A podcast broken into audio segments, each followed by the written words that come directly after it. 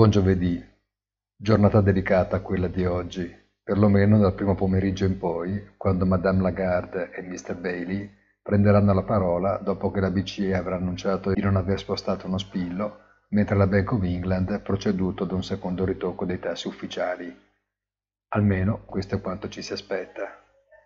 I dati sull'inflazione europea di ieri fanno molto fatica a sostenere la tesi della transitorietà della risalita dell'inflazione e la revisione dei panieri su cui viene calcolata, come nel caso italiano, una coincidenza che a qualcuno potrebbe suonare strana.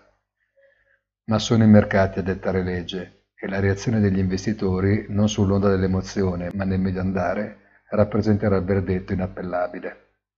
La riunione dell'OPEC Plus non consegna novità ritirando semplicemente l'impegno all'aumento della produzione di 400.000 barili al giorno, sebbene nei fatti, ad oggi, sia abbondantemente al di sotto di questa soglia. Il prezzo del greggio si ferma, ma certo non sembra voler arretrare. Buona giornata e come sempre appuntamento sul sito easy-finance.it.